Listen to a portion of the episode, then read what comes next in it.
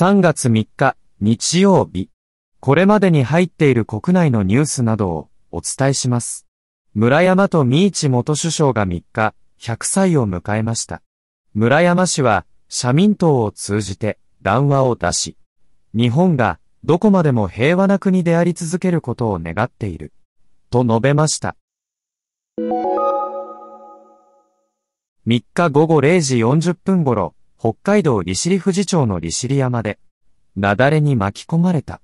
と、男性から110番通報がありました。稚内署によると、複数人が巻き込まれている模様で、安否は分かっていません。警視庁は3日、フィリピン国籍で、技能実習生の30代男性を、出入国管理法違反容疑で、5人逮捕したと発表しました。男性は在留カードの更新申請中で在留が認められていましたが、警視庁がその情報を見落としていました。見落としに気づき、男性は逮捕されてから約1時間後に釈放されたといいます。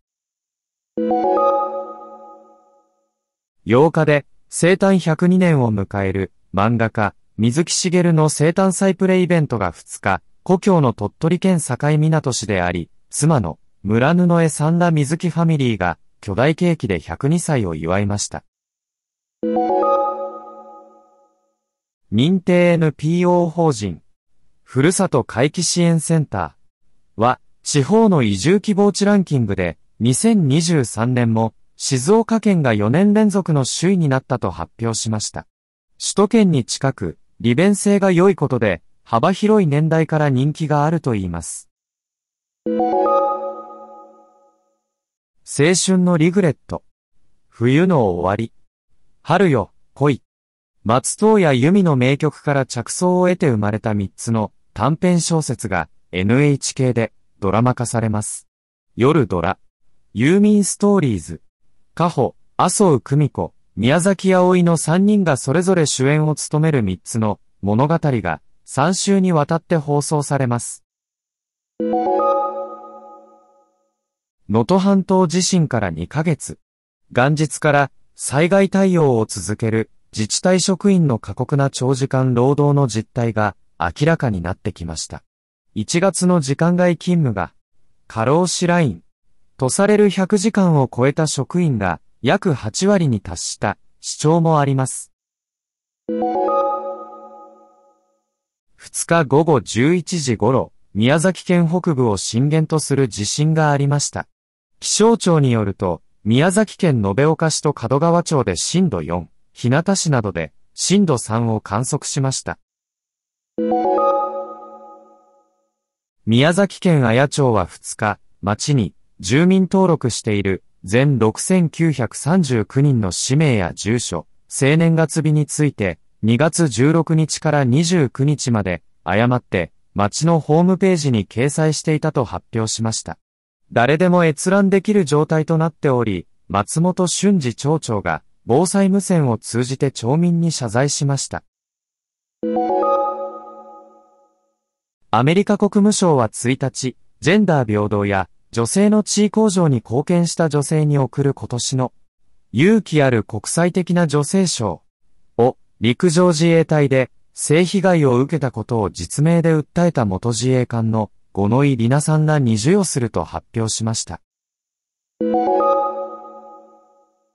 東京、羽田空港の滑走路で日本航空と海上保安庁の航空機同士が衝突、炎上した事故から2日で2ヶ月を迎えました。海上保安庁はこの日、犠牲になった羽田航空基地所属の職員5人の構想を都内で開き、上司の林博之、羽田航空基地長が長寿で5人を悼みました。2日午前11時半頃、長野県小谷村にある北アルプスの吹雪学付近で雪崩が発生し、10人が巻き込まれたと警察に通報がありました。ジャニー北川氏の性加害問題をめぐり、旧ジャニーズ事務所からタレントのマネジメント業務などを引き継ぐ新会社、スタートエンターテインメントは2日、公式サイトで4月に始動し、4月と5月に記念コンサートを開くと発表しました。2日午後0時10分頃、鳥取県大山町の大山で、雪崩が発生し、3人パーティーのうち2人が巻き込まれた。と、別の男性登山客から110番通報がありました。秋田県の中堅八甲の故郷で知られる秋田県大館市が観光誘客の目玉にしようと金箔を貼り合わせて作った黄金の秋田県の親子像を購入します。2024年度一般会計当初予算案に純金製のミニチュアと合わせた購入費1650万円を計上しました。新宿駅に直結するルミネエスト新宿はアイドルグループ AKB48 の千葉エリさんを起用し、この春にオープンする店舗や改装する店舗を紹介するキャンペーン、ニュースプリングを開催中です。東日本大震災で職員ら43人が犠牲となった宮城県南三陸町の旧防災対策庁舎が震災遺構として保存されることが決まりました。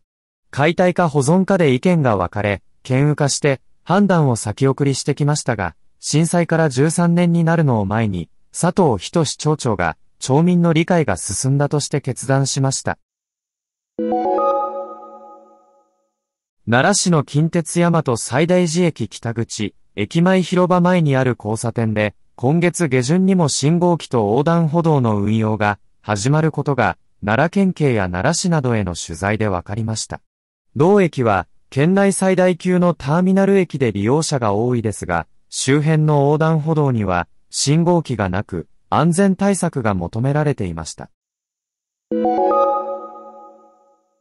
東京都足立区の住宅の床下で1月、住人夫婦の遺体が見つかり、フィリピン国籍の男女が死体遺棄容疑で逮捕、起訴された事件で、警視庁は1日、二人が夫婦を殺害したとして、殺人と住居侵入の疑いで再逮捕し、発表しました。